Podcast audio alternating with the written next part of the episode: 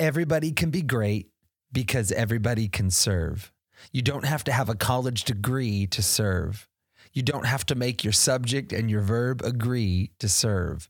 You only need a heart full of grace, a soul generated by love. That's Dr. Martin Luther King Jr. Welcome back as we continue season two of the Leading Second podcast. Let's go.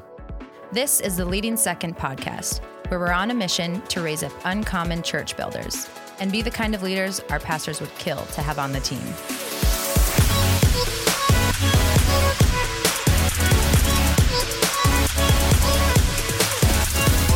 Well, welcome back to the Leading Second podcast. My name is Brandon Stewart. We are so excited that you're here today.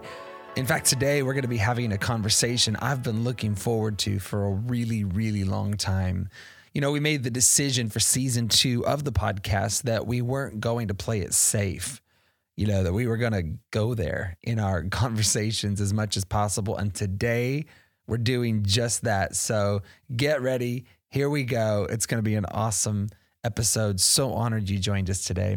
All right. So, for our first segment today, um, it's been our heart for this season of the podcast to uh, share some crowdsourced stories and questions from the leading second tribe. And today, I'm excited for you to hear from another tribe member in a segment we call our I Am Leading Second stories. So, let's check out what God is doing in the life of another leading second leader.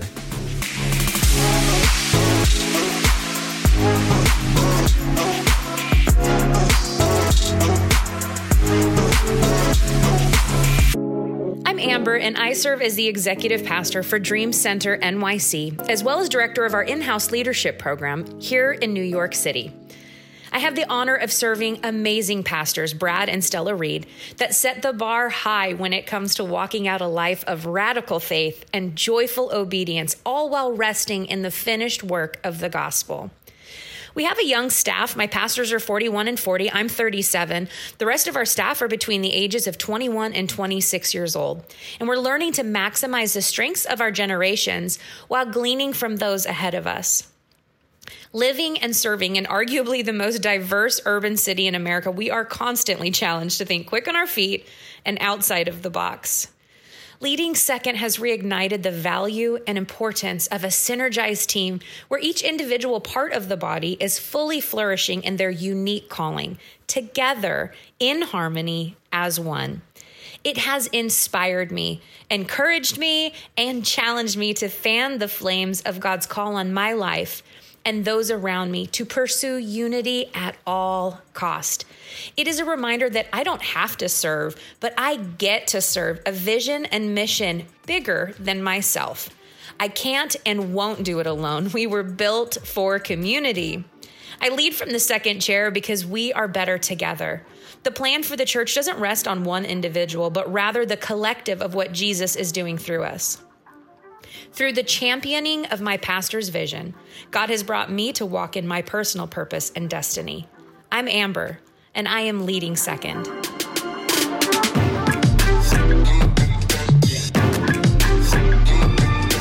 If you'd like to have your question featured on the podcast, or if you have a question that you'd like to hear us answer uh, right here on an episode, I'd encourage you to join the Leading Second Forum on Facebook and submit your question or your story. We would love to feature you on an upcoming episode. Well, today, without further ado, I am so excited and honored to welcome to the Leading Second podcast a global communicator and leader who I highly respect, Cy Rogers. Cy travels extensively internationally, uh, speaking to churches and audience on issues of God's grace, our humanity, even our sexuality, our relationships. If you've heard Cy, you know that today is going to be really, really good. In fact, Lindsay and I had our lives changed years ago uh, when we had Cy into our church. And I believe his perspective on life and humanity will really help you today. And I guess I want to put this disclaimer, this note on why we're choosing to lean into these topics uh, today. Like I said earlier, we don't want to stay safe when it comes to season two of the podcast. I believe that issues of God's grace and issues of our humanity are going to be defining issues for our generation of the church and how we respond to these issues really matters. So today, I guess we're talking on two levels. I just pray that we're talking straight to you and straight to your soul and whatever your humanity and whatever you're walking through and whatever from your past, you know, you might be dealing with. Uh, may today just minister to you right where you're at. But then also, I pray that today helps us to just continue to get it right in the conversation of our culture as uh, leaders who are in churches interacting with with our community on a regular basis. May this conversation serve you all well. So here we go today. Without further ado my conversation with cy rogers. Well hello cy. Uh, it's good to talk with you today. Thanks for joining us on our podcast. It's my pleasure to connect again with you brandon and uh, I'm so impressed and blessed to see how God has raised you up and given you opportunities, just like we've got right now, to take some of what I've earned and learned in the journey and turn it around to encourage your listeners.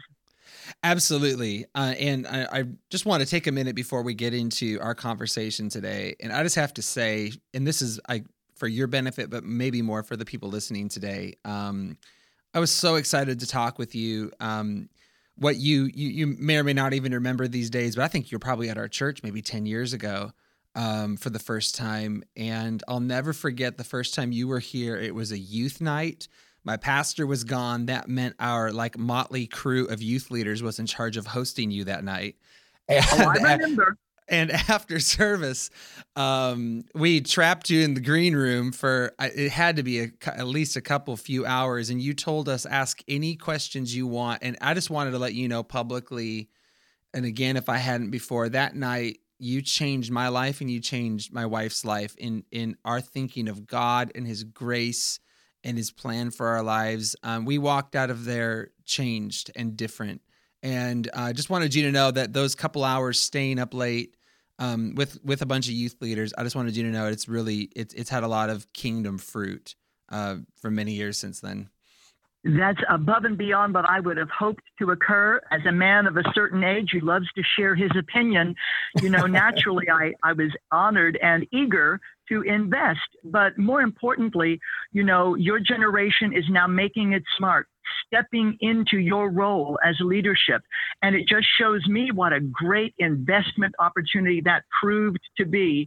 And uh, again, it was a, an honor to be able to encourage and contribute in part to how God has uh, shaped your journey and your consequent ministry. Uh, I really do uh, thank the Lord for opportunities like I've had over the years. You know, for your listeners, if you're not familiar with me, I've been in full time ministry almost 40 years and in a work that is cross culturally, uh, uh, uh cross cultural. Yes. About half my life has been lived outside the U.S., in Asia, as well as the South Pacific. And so, uh, you know, it doesn't think doesn't cause me to think that I know everything, but it causes me to um, I don't know, have perspective as I look back over my personal yeah. and professional life. And I, I just love to take some of those insights learned and invest them. And so I appreciate the encouragement. Absolutely. Well, you are a gift unto the body of Christ. Um, tell us a little bit about your family before we get started today. Well, you know, uh, I've enjoyed being married now, going into my 37th year. Karen and awesome. I met in ministry, and uh, it wasn't love at first sight, if you will. We were colleagues, but we developed a friendship and then a romantic bond that's lasted these many years through the ups and downs of life. We love being parents, and especially now, we love being grandparents. Um, you know, I've got a seven year old grandson and a two year old granddaughter. And frankly, if I can just put it this way, in addition to all the joy that comes with that package, um, you know, for me, it's a real testament of two things. First of all, those grandkids exist because I chose to bow down to God yes. at a very vulnerable time in my life. They would not exist had I not made certain decisions once upon a time, those decades ago. And also, it's evidence of who I chose to listen to. Mm. If hmm. I had listened to the voice of my popular culture, if I had listened to the naysayers, even in the church, who criticized me, if I had listened to uh, the voice of, of, friends and and uh, others in my life that used to have a lot of influence. If I had listened to their opinions, I would not be talking to you. I would not be married. I would not be serving the Lord. I would not be a daddy and a granddaddy. So who you listen to really, really mm. matters. Wow. And I'm so thankful that in spite of the circumstances of my life at that time, God's voice uh, was above the fray, and he lifted me like a good shepherd out of a ditch and onto a path that enabled me to be able to say the things I've said to you right now. Man, I am already fired up, and you're just on the intro here, so I think this is going to be a good, a good conversation. Um, hey, um, before we talk anything serious, I maybe have a couple truly life changing questions for our listeners today. I like to ask these of everyone we talk to. So here's here's a couple for you, rapid fire style. Um, are you a morning person or a night owl? I'm both because my natural bent is night owl, late morning, but I fly for a living, so I am up early. Other schedules determine the way I live my life. Yep, I amen to that. I hear that. Um, when you're when you're at the coffee shop or Starbucks, what's your coffee order? Uh, well, I'm a flat white guy, and thankfully now that has been introduced to the American market. It's popular yes. in places like Australia, but I have lived for many years in uh, the South Pacific, and uh, consequently have come to uh, enjoy a good flat white, no sugar. But you know, I'm really not a coffee snob. I, uh, as long as it's got caffeine, just about any form of coffee will do. Sounds good to me. Uh, are you an Apple or PC guy? I really can't make that declaration public. Oh. I think that life deserves to have some degree of mystery. I'm a guy who really reveals a lot of personal stuff and am vulnerable in my public life. So we'll just keep that one a mystery. and I'm ready for your next inquiry. I, lo- I love it. Um, what does what does Cy do on his days off? Well, these days, my happiest occupation, of course, is to be doing just about anything with the grandchildren, yeah. especially at this stage of their lives. Uh, you know, I did not know my grandfathers, they died when I was very little. So I want my grandkids to know me, and I'm thankful that we all are able to live together in the same community. And uh, so a lot of my free time revolves around their lives right now, and I could not be more delighted. But uh, of my own interests. You know, I still love taking walks and talks with my wife. I live near the sea and uh, going out and enjoying that bracing sea breeze and the cliffs and the bluffs along the sea is something uh, that I uh, still enjoy very much. It's kind of my God space. I go there and it puts me in a God frame of mind. Absolutely. I, um, and I think when you travel extensively like you do for a living you, you, sometimes it's the simplest moments of just breathing in, in, in a space like that that make all the difference right oh i agree it, that's why i call it my god space you know yeah. it's my uh, it's my need for some solitude when I live a very public life. And then also, I think it just gets me recentered. You know, C.S. Lewis, uh, or no, I'm sorry, it was Oswald Chambers who said, uh, to a believer, uh, nature is a sacrament of God. That is, nature isn't God, but we partake something of God who designed these environments that we experience. And uh, people have different likes. Some for some people, it's a walk in the forest or on a trail. For other people, like me, it's the rugged bluffs and cliffs and beaches of New Zealand where I live. For other people, uh, you know, it, it may be that space in a coffee shop in the urban milieu. But um, you know, I think we all kind of have a go to, and um, that's one of mine. I love it. I love it. Well, today we're going to have, I think, what's going to be a fairly wide ranging uh, conversation. Um, but really, what I wanted to talk with you about today, um, for all of our leaders listening, is is being a healthy leader and being a healthy young leader. I think um, young leaders or millennials, if you want to use that term, are facing very real challenges today. Um, and no greater challenges will we face than those pertaining to our past and our soul, our soul health, um, even our sexuality. And so um, I would just love to have that conversation with you today. And I think to get us started, I'd love everyone listening could just hear a bit of your story. I find it so incredible of meeting Christ and and where you come from in that. Well, thank you. You know, uh, again, I want to make it clear to those listening that, again, I don't think I've arrived. I don't think I know everything. But, you know, I have learned a few things along the way. And that's why I always say the miracle is not that God just saved me out of a particular ditch decades ago, but rather it's that I walked on with God and I walked on with God, uh, you know, with all of my humanity and vulnerabilities that would put me at risk living a public life under scrutiny and doing so traveling sometimes 150,000 to 200,000 miles a year. And being a teaching pastor presently in a you know a, a dynamic Hillsong family church in uh, New Zealand and uh, living uh, a life where I address sexual issues as part of my professional life and coming from a history where sexuality deeply impacted my personal life and uh, affected my perceptions of God and faith. You know, all of that makes me a vulnerable person um, and a targeted person.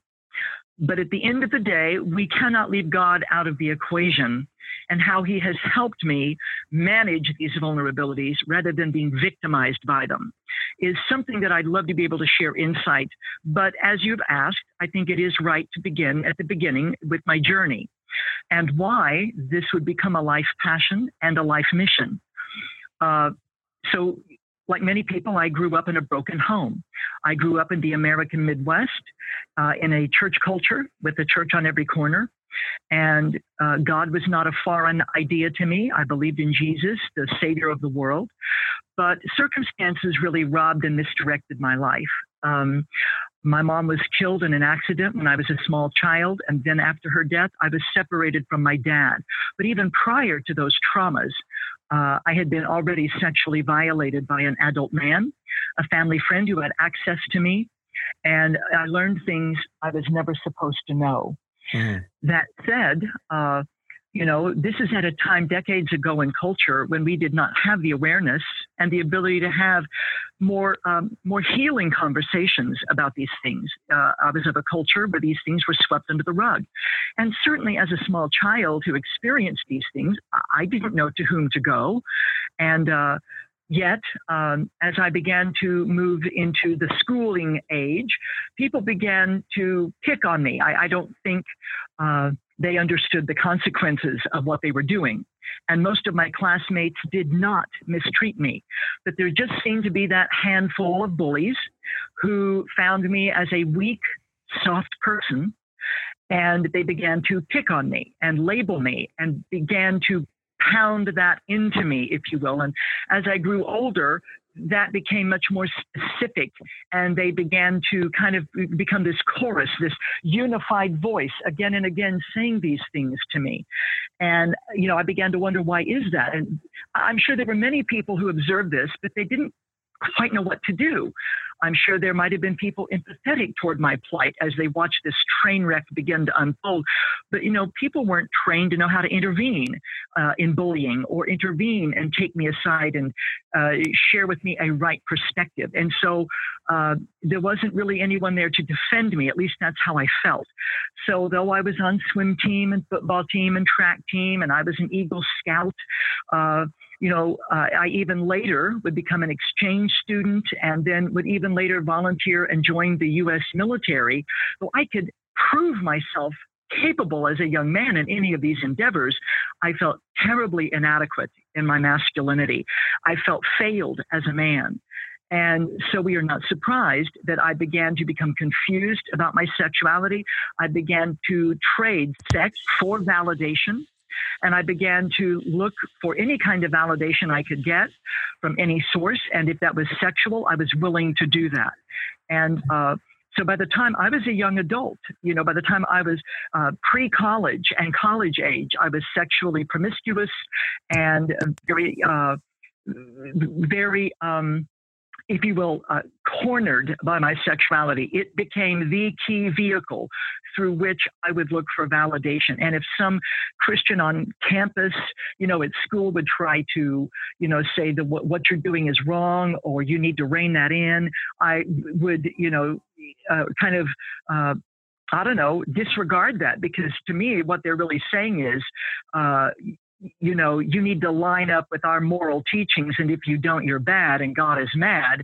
When the way I interpreted that too was, well, what are you going to do to validate me? This is, you know, bad bread's better than no bread. And uh, I know what makes me feel loved. I know what makes me feel good about myself. And I'm not willing to trade that away just to satisfy your ridiculous and outdated moral standards. So into all of that, I went, and uh, I was living quite far apart from God into Eastern mysticism at the point that God intervened in my life in 1979. And when I say intervened, I had an encounter in the privacy of my home when I was not looking for him it's nice you can seek God and find him, but it's also nice he will go looking for lost sheep who don't know better. And I credit the people in my life, like my praying grandmothers, whose prayers God honored and God cornered me. And I had this profound experience in his presence. I don't know that everybody needs that, but for me, probably nothing less would have worked. And in that encounter, God revealed that he loved me that he was calling me to himself and that he wanted me. And I could not believe this. Uh, I was stunned, frankly, that he would condescend to demonstrate to me that my life somehow mattered to him hmm. and that he would bother to reach toward me. It was very emotionally overwhelming to me and, and also very frightening because it brought me to a crossroads. And I, I really needed God to uh, let me know that this was not some delusion in my head. Uh, and so I asked him for a sign, and I profoundly had one three days later. I perhaps will go into more of that in time, but uh, the, the bottom line was now that I knew God was no longer an idea or a code of ethics to debate or some religious option on the spiritual buffet, uh, I, I, could not help but you know be compelled to respond to him. And he he challenged me from proverbs uh, 3 which i did not know was in the bible. Mm. uh, don't lean on your own understanding about this sign but walk in the light that i will give you and i will then be responsible to direct your steps. And adding to it the idea that I'm going to give you redeemed manhood sign, not manhood like your culture says you have to be a man. I'm not an American. I'm not going to give you American manhood, but I will give you redeemed manhood if you will walk with me. And wow. so there, uh, there came the invitation, and I said yes. And uh, not only the flood of peace and relief that was afforded me, but the sense that God is not a judge rating my performance in life, but rather had now become a father wow. and and an advocate to help me go forward into his intentions. In other words, he would not be setting me up to fail. He would be setting me up to succeed in growing into the shoes of his intention for my life. And uh, seeing him become an advocate that he was not mad and I was not bad, that I was just human and vulnerable and had been misled, and that he was now the empathetic high priest who was compassionate toward me and would be a shepherd to now lead me forward down the path of his purposes, behaviorally and in life destiny. Yeah. And uh, change the path of my life. He did not wave a magic wand and instantly transform me into Vin Diesel that I'm often confused with today in airports around the world. But what he did begin to do was he began to bring cleansing to defilements. He began to bring healing to my angry, wounded heart. And he began to dress himself up and his love and his mentoring. He began to dress that up in the skin of tangible relationships in the family of faith that um, that, that loved me effectively, that discipled me. And, you know, I'll never forget the guy who was my home group leader, and he was in my Bible college class, and he became the best man at my wedding. And he said, You know, Cy, uh, I've not had the exact history you've had, but I've struggled with lust and I've struggled with insecurities. And if God can help me with my stuff, He can help you with your stuff because your problems aren't sexual, they're just human. And yes. that revelation from an everyday, everyday guy uh, truly um, was like God was skin on speaking to me that. Uh, regardless of my particular history. Uh, you know, it's our humanity that is the same. And Jesus has shared our humanity and he gets what we're up against and he understood what I'm up against. And he didn't invite me into a code of ethics only, but into a life journey where he was there to be the strength where I am weak. He was there to provide encouragement when I felt like a failure.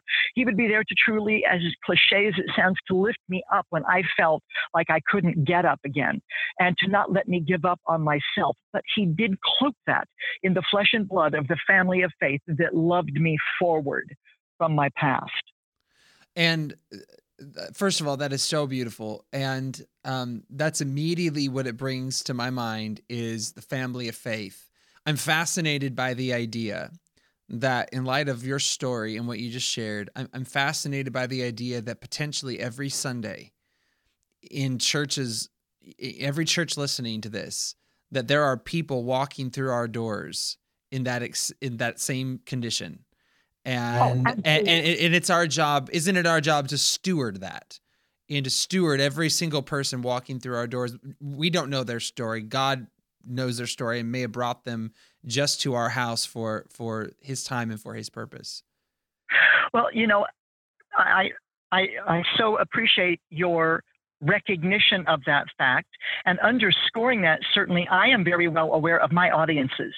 Back in the day i used to host tv and radio programs which specialized in addressing sexual themes and so i became very well acquainted through those platforms of uh, the kind of needs in any congregation and pastors who have often not been well trained in their uh, their Bible colleges. You know, they don't go to Bible college. They think to become therapists, but frankly, you're only in ministry about ten minutes when you realize right. being able to do an exegesis of Scripture is not the same as knowing how to help a person.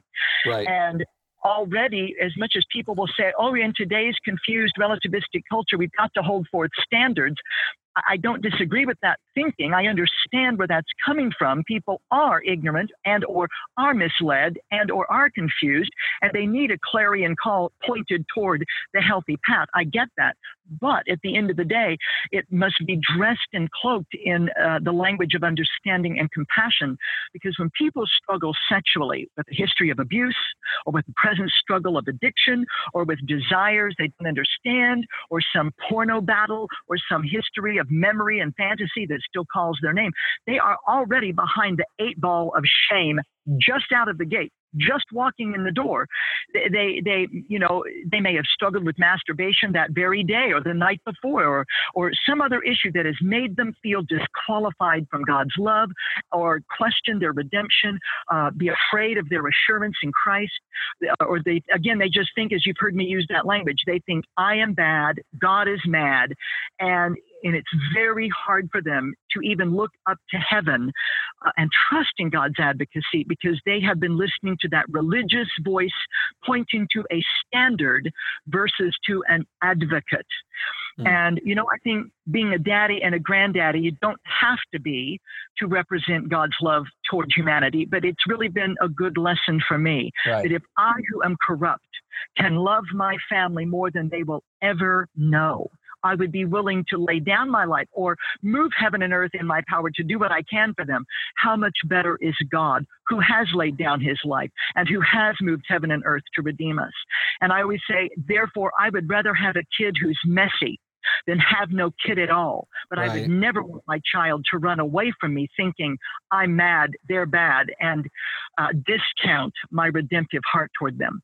And so, how much better is God? And that's why it's so important to have that awareness. So, whenever I come to a church and speak, one of my opening statements is this is a shame free zone. I yeah. am not coming to give you a moral lecture when I talk to you about sexuality. You've already heard it. I'm coming to share with you what I learned about God's outstanding character and his ability through his spirit and his word and his people to help us get our lives back on track to grow up into responsible stewardship of mind and body. Yes. God doesn't love rules. He loves people and he wants our lives to be healthy, that we don't hurt us and we don't hurt others. That's all. And so my teachings are there to instruct and empower and inspire people toward, you know, God and his good outcomes in our lives. It's not to shame. Um, people get quite enough of that. You know, I have to say too, in, in terms of stewardship and stewarding people's lives, you've really helped me, and I'm sure countless others, uh, to get my thinking right. I, have I've, I think I've used wrong terms in the past. I think sometimes people use certain phobias or whatnot, and I just want to say thank you to you. you you've helped me think about uh, um, even even the way to talk about things and the way to approach people, and you know, so many people have a have a history and a past of sexual misadventure, and that's right, and they often feel um, disqualified. And then what ends up happening too, I think, is um, we end up in ministry and in leadership. And if we haven't dealt with those issues, we end up feeling disqualified from leading. It's like, here, I feel God calling me to lead in ministry, but I feel so disqualified on the inside because of where I'm coming from, where I've been. What would you say today to the leader who feels disqualified? They feel called by God to do what they're doing, but man, my past, I've been, I've been to hell and back you know, and I, I don't feel like I deserve to be here. What would you say to that leader right now? I would, uh, well, as you can imagine, and especially being highly caffeinated, and I, I, I have several things to say about that that I hope will encourage. Because to those of you who are listening who are in ministry, service, ministry simply means service. For those of you who are in the service of the kingdom of God's advancement in other people, certainly it must advance in your own life too. We can, we can only lead others where we've been led. But God knows Absolutely. all of that. And let me say at one point when I was really struggling with issues in my life, like my thought life, uh, you know, I, and I was feeling very ashamed because we are talking decades ago when we didn't have these conversations. Well, we didn't have the resources and the understanding of the human condition that we do now to be able to own the truth about our humanity and then deal with it responsibly. And we lived at a time of hyper religious attitude that Christians shouldn't have these things in their lives and, and and therefore, you know, the implication is if you struggle, then you're bad and God is mad. And, and again, that's not the truth. That's a religious view, not a redemptive view. Yes. And here's the bigger redemptive view. I was struggling with my thought life. You know, I learned 10 minutes after being born again, the blood of Jesus washed away my guilt, but not my memories, not my fantasies, not my desires. However, now that Jesus is in my life, the Holy Spirit in my life, and the Word of God to illumine my path and convict me, I now had advocacy to deal with those things. They would not get the best of me, even if they did present a bit of a struggle or an arm wrestling match from time to time. It's kind of like babies learning to walk. No baby is born walking uprightly. They're born with the potential to learn how, but they have to learn how in the face of failure. And when they fall down, parents don't say, What an evil baby, shame on you. Don't you know God made you to walk uprightly? I mean, the truth is true. Yes, He did make us to walk uprightly, but learning how is the learning curve of failing and getting up and not giving up and pressing through because we are designed to one day turn that corner and master mind and body. So we have all these people who come to faith from various degrees of sexual experience. For some, it's in their head only. For others, they have crossed certain boundaries. And so they have the memories and the patterns there that they used to feed. The blood of Jesus washed away the guilt, but not the patterns, not the memories, and not the vulnerabilities. But now we begin to deal. But I didn't know that. I was just struggling with my thought life and I felt so ashamed. And then the Lord began to speak to me. And in so many words, he said this idea to me Sy, do I know everything? Yes, Lord, it is believed that you do. And, and Sy, do I know everything about you? Yes, Lord, you say my days are numbered in your book, and that you count the hairs on my head, and that you are acquainted with my ways. Very good, Sy. I even knew you before you were formed in your mother's womb, and I created works in advance for you to achieve, fully knowing all about you. Would you agree? Yes, Lord. Well, then, in light of that, what I have foreseen that even before you gave your life to me, that you would still struggle with things after being born again. Things with your flesh, things with your history, things with your memory. What I have foreseen that you would struggle with those things. Yes, Lord, I guess you would have foreseen it. And yet, Sy, did I still choose to save you, anoint you, and call you and launch you into service? Yes, Lord. Then could we agree that I would rather have a son who's a bit messy and has some risks and vulnerabilities? Would I rather have a son like that than have no son at all? Yes, I guess you would, Lord. very good. So if you fall down Sy, get up. You get dirty, wash off. But don't give up on me. Don't give up on you. Get up and walk forward because I do not set you up to fail. I set you up to succeed as you grow into responsible stewardship of mind and body. So I hope that little story will resonate with those of you who are listening who struggle with things. Uh, let me add one more layer to this. When I go to any church, and let alone in my own church, you know, I assume that every single person ministering on that platform, those making announcements, those who are leading worship, those who are backup singers, those who, you know, preach the word, that anybody and everybody on that platform, they all are sexual creatures. They all have a variety of vulnerabilities and some degree of history. And yet I'm assuming, in giving them the benefit of the doubt, that they're dealing with that reasonably responsibly. And dealing with it does not mean uh, we shouldn't have those issues. It means I recognize my humanity. I am aware that I could struggle from time to time and be vulnerable with regard to these concerns, and I'm going to deal with that. That's not hypocrisy. That's called humility and integrity. Integrity is not the absence of struggle or risk or vulnerability. It's how you manage it. And the first way we manage is to be self aware that, yeah, I have feelings, I have desires. I sometimes find them provoked for no reason I was looking, but there they are. But it's how I deal with that that matters. And in a similar way, there may be something from the past that haunts or calls my name, but God is calling my name. And something in the past may ask me to bow down to it still, uh, but God is asking me to bow down to Him now. And so I have a choice to whom I yield myself. Sex is a powerful master. God is a more powerful master. Depends to whom I bow. And that bowing down to God is demonstrated by Christ. He is our model of dealing with his humanity, and he was tempted in every way we are. This did not qual- disqualify his messiahship. And therefore, I have a way to deal with my humanity with integrity. And that means I'm aware of it and I'm taking responsible action to deal with it Beautiful. rather than thinking, oh no, I shouldn't have this. I'm bad. Yep. God's mad. No, I'm human and vulnerable, and I'm going to run to God, not from Him. And sometimes Beautiful. running to God means seeing a therapist. Sometimes it means talking to a trusted friend. Sometimes it means uh, disclosing to your upline. Uh, there are a variety of ways that may be appropriate to deal, but it is not a hypocrite to be on a platform and say, Yeah, I have dirty thoughts. I'm not going to tell you not to have them. I'm going to tell you how I have them and how I deal with them because you can deal with them too. Well, I hope you're enjoying this conversation with Sy. I'm excited to let you know that next week we will be continuing our conversation with Sy. As you can tell, he's got a lot to say and we want to hear it all. So you're going to want to check that out uh, next week. If this podcast has resonated with you, I'd really love, I'd, I'd, feel so honored if you'd help us out by becoming a podcast ambassador. And what that simply means is, is by committing to share the podcast with your team, or with someone who doesn't yet know about it, if you think this can help someone, uh, I'd encourage you to do that. Also, help us out by leaving a rating or a comment. However, you listen to this, uh, we would love to hear from you. Until next time, Leading Second, we love you. So honored and thankful we get to do life with you, even though we may not know you. We're praying for you, we're in your corner. Until next time, let's run strong for the kingdom and lead in an uncommon way together.